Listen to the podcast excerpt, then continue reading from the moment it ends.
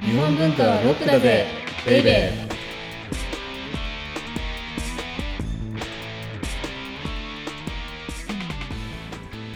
こんにちは先入観に支配された女サッチーです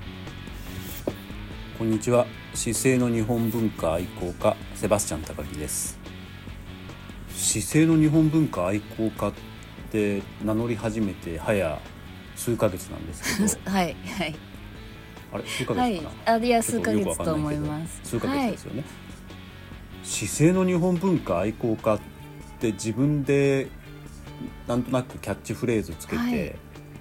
自分で越に言ってたんですけど、はいもうなんか恥ずかしくなりましたはい、えー、なんでですかもうこれぐらいで姿勢の日本文化愛好家を名乗っちゃダメだなっていう、マニアックなサイトをサッチーが見つけてきたじゃん、はいはいはいそうですねはいなんてサイトでしたっけあれとさらしな日記機構というそうそうそうそうサイトですさらしな日記ってあれでしょ僕長野生まれだからさらしなっていうとなんとなくそばのことしか思いつかないんですけど、はいさらしなき日記って、はい千葉県だって千葉県から京に登っていはいくそうです一人の女性の物語はいですよね。はとにかく源氏物語が大好きで、うんうんうんうんそうですねなんか「源氏物語読みて!」っていうことだったりとか、はあとはあの夕霧だっけ、は違いうあれ誰だっけ、誰あの光源氏の息子の実は柏木と女三宮の息子だった、えーっとうわ薫、はい薫だなんか薫みたいな人が出てきて私のことさらってくれないかなうんうんみたいなことを夢見てる、はい元祖夢見がち少女はいの平安日記文学はいのことだけを延 々と延々と事細かに調べ上げ、はいっていうマニアックなサイトがすごくマニアあるじゃッなクいですすごいよねいあやれ「さらしな日記機構はい私はちょっと本当衝撃でツイッターにも上げましたけれども」で反応はどうだったあそんまのなかっツイたッターの「カッコ」「カッコ X」はい X かっこ旧ツイッターはあんまり反応なかったんですけどさらしな日記自体 がなんていうか乾そばっていうかあの乾燥そばの なんというか商品名みたいに思ってる人もいるだろうし、はいでその「さらしな日記」を一体全体すごいよね一体主人公のあの女性がはどういうルートを通っていったかとか、はいそうなんですあとそのルートごとのその場所のなんと写か真ととかかも載っててすごいんですよこれもうあそこまでやられちゃあっぱれですいやよね。なんか本当情熱を熱い本当気持ちを感じまだすから、はいああいうのに比べたらさ、はいもう僕なんかが姿勢の日本文化愛好家まあ愛好家だからいいのかなんて名乗るかちょっと恥ずかしくなったっていう話なんです。いやでも本当に平安時代の旅を再現したいっていう気持ちでいろいろ 調べてらだっしゃかるらはいああいう人が先週の続きになりますけど「光る君へ」とか読んだらどう思うんだろうね見てあたらーね確かにどうなんでしょうねちょっと聞いてみたいよねさらしな吉行管理人さんが語る「光る君へ」問題に関してっていう。そういう楽しみ方も、えー平安時代にはあると。はいはいということでこの番組は「日本文化は高尚なもの」という先入観に支配されている人々を解放し日本文化の民主化を進めるという崇高な目的のもとお送りしています。日本文化はロックだぜベイベーで今日のテーマははいじゃじゃんキングオブポップ後白河法皇とその時代ですようやいよいくよですねいよいよですね。ではいこれ一体全体何回引っ張ったのやるやる詐欺でえー、多分2ヶ月一ヶ月二ヶ月ぐらい二だヶよね月ぐらいですかねはいで結その構間引っ張りましただにもはい着々と本は読んでたんですよ。あていうか勉強してたんです、はいだから今日はですねはいここから始まる後白河法皇に関してはい嘘じゃないとどんだけ勉強してるんだ、っていうことでですね、あの意外とないんですよね、あ研究まあまあ本が文献が。後白河法に関する本があまりない、うんあの後白河法皇と書いてありながらはいあの源頼朝のライバルとしての話だったりとか、あーはいあるいはあの平清盛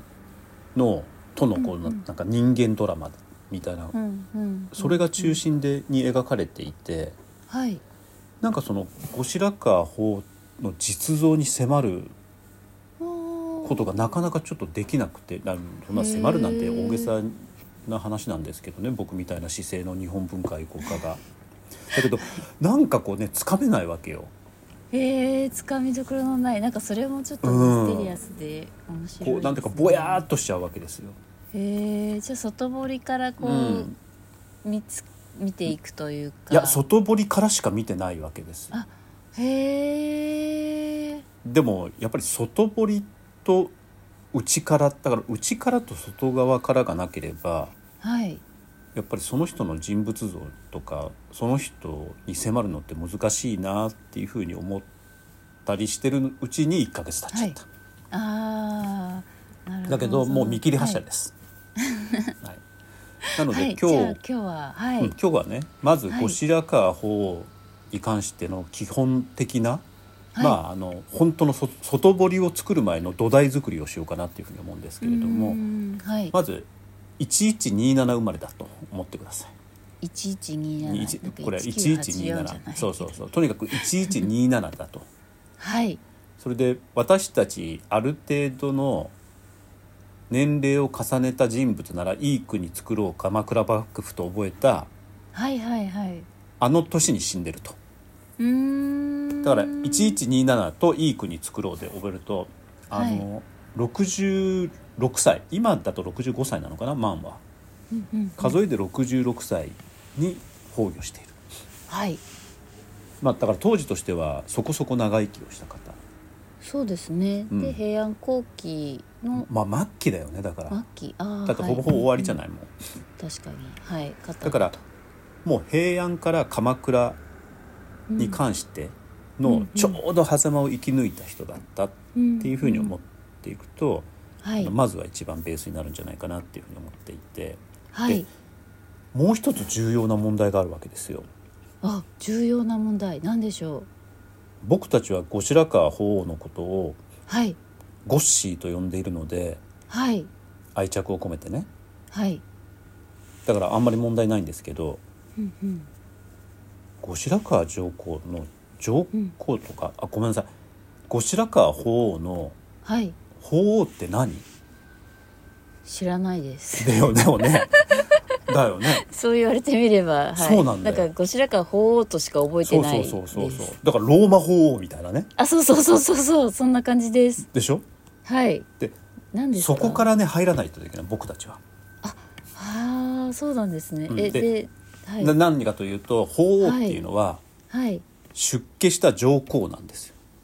出家した上皇上でそしたら上皇って何、っていう話になるななり今まほらすね あのついはい、去年一昨年うん、天皇陛下だった方はいがはい上皇になられたじゃない、あはいはいだから今なんとなく私たちには上皇っていうのは馴染みがあるつまり上位した次の代に天皇の位を譲った方が上皇になると。なるほどで天そ皇がの方が出家するとはい法皇になると。出家した方なんですねそ上皇で出家した方うそうあーだから後白河法皇っていうのは、はい後白河天皇だったと。はいで次の代にうん天皇の位を譲ったので上皇になったと。はいでさらに出家したので法皇になった。へえじゃあ後白河法皇は何歳で出家したかというと、はい43歳で出家をした結構若いですねえ結構若いんだけど大体ねはいやっぱり当時は平安時代のその末期とか後期以降って末法思想が強いじゃないあその自分が死んだ後に極楽浄土に行くってはいいはう、いうんうんう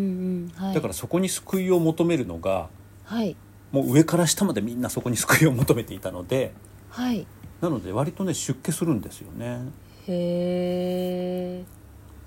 だって陰性を始めたと言われるはい白川法のおじいさんのはい白川はい白川天皇白川上皇はいで白川法皇確か出家してますよねへえでそのお父さんにあたる、うんうんえー鳥羽天皇もあ鳥羽上皇あで確か鳥に羽法はいは皇いーへえだからこの時代みんなみんな出家みんなだから大体ねみんな出家してるんですね天皇上皇、えー法皇なんですよなってるとなんかへーあれみたいだねあの出世王みたいなんかそうですねそもそも出世した一番上の人だからそれ以上出世するのかどうかは別にしてですけど、 はい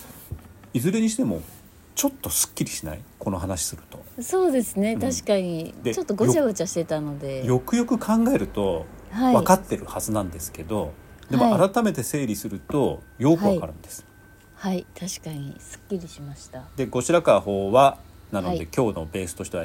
1127に生まれてはい119にいい国の年に亡くなって66歳だったと。はいで天皇上皇法皇なんだけれども43歳で出家をしたと。はいでこれ今ね今更聞けない用語解説をしてるわけなんですけれどもはいもう一つはい「なんとか院」って言うじゃん。はいありますね白河院とかはい堀川院なんととかか院確かにはい体験門聞きまし院とかなんとか院とか、たはい建礼門院とかそうそうそうこれはそもそもはいなんていうか壁壁壁に囲まれたはい建物のことを院って言うんだってそうなんですねだから寺院へーはいはいとかあと病院なんかもそうだよねだからね。なるほど。なんとか院それで院がつくんですね。そうでそれが転じへーて知らなかったですはい上皇が住む場所であるとかはい。あるいはそもそもは上皇が住む場所だったんだけれどもうん損傷としてうんうんうんうんうんうん。院が使われるようになったと。へえ全然知りませんでした。うん僕も知らなかっただからよく言うじゃない言うじゃないその天皇の奥さんがうん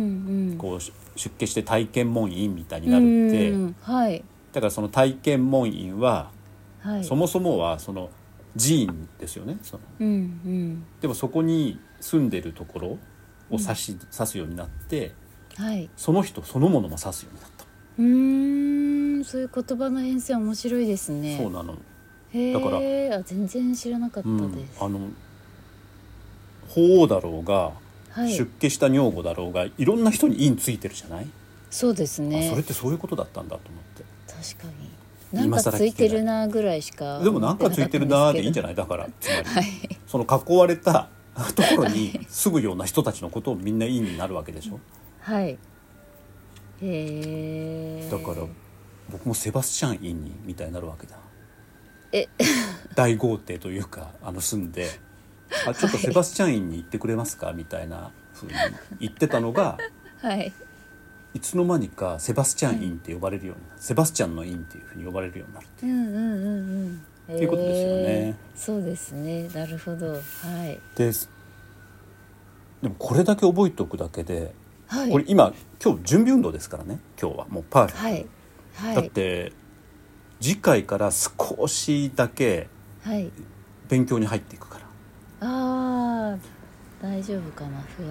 でもサッチでもが一週間はいそうそう馴染ませればいいですそねうなのよでサッチが最初に言ったようにはいあのやっぱりね外堀を作る前にははい土台を作んないといけないわはい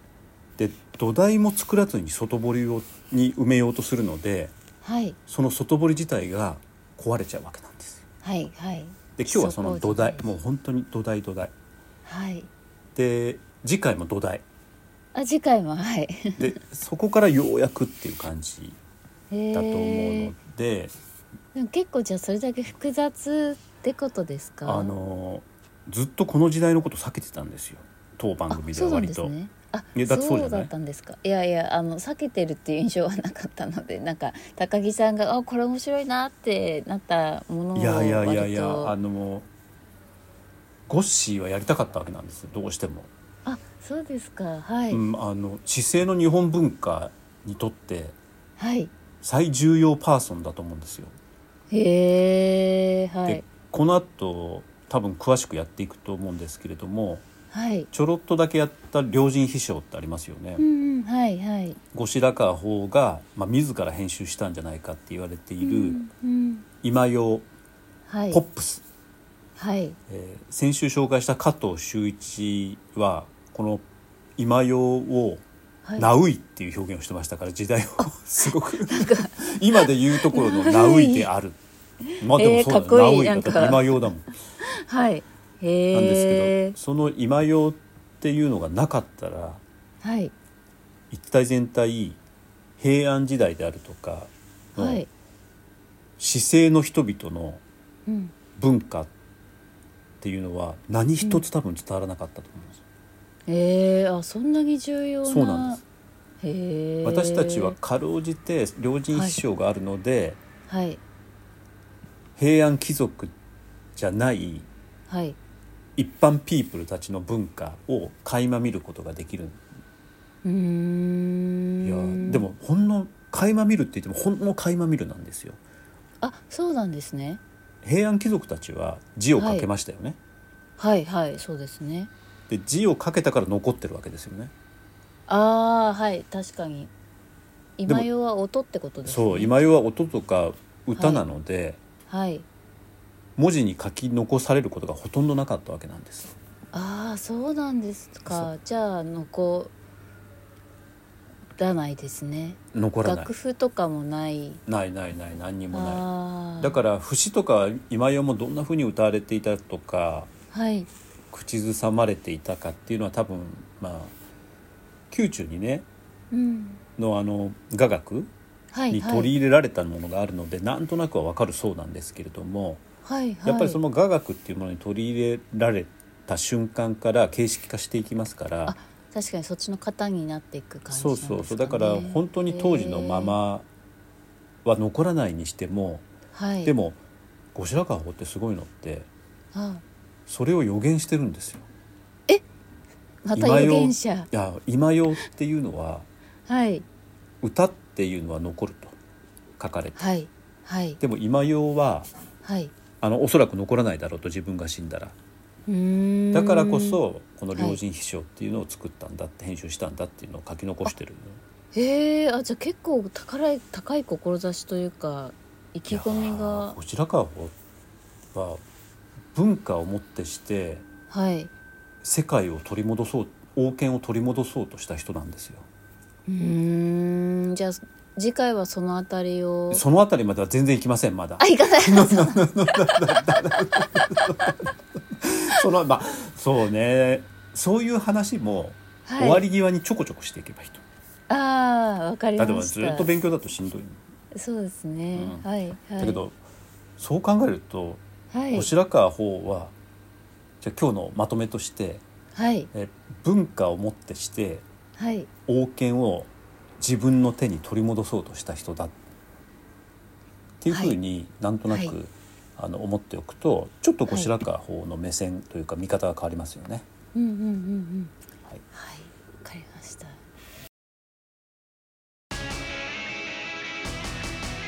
日本文化はロックだぜベイベー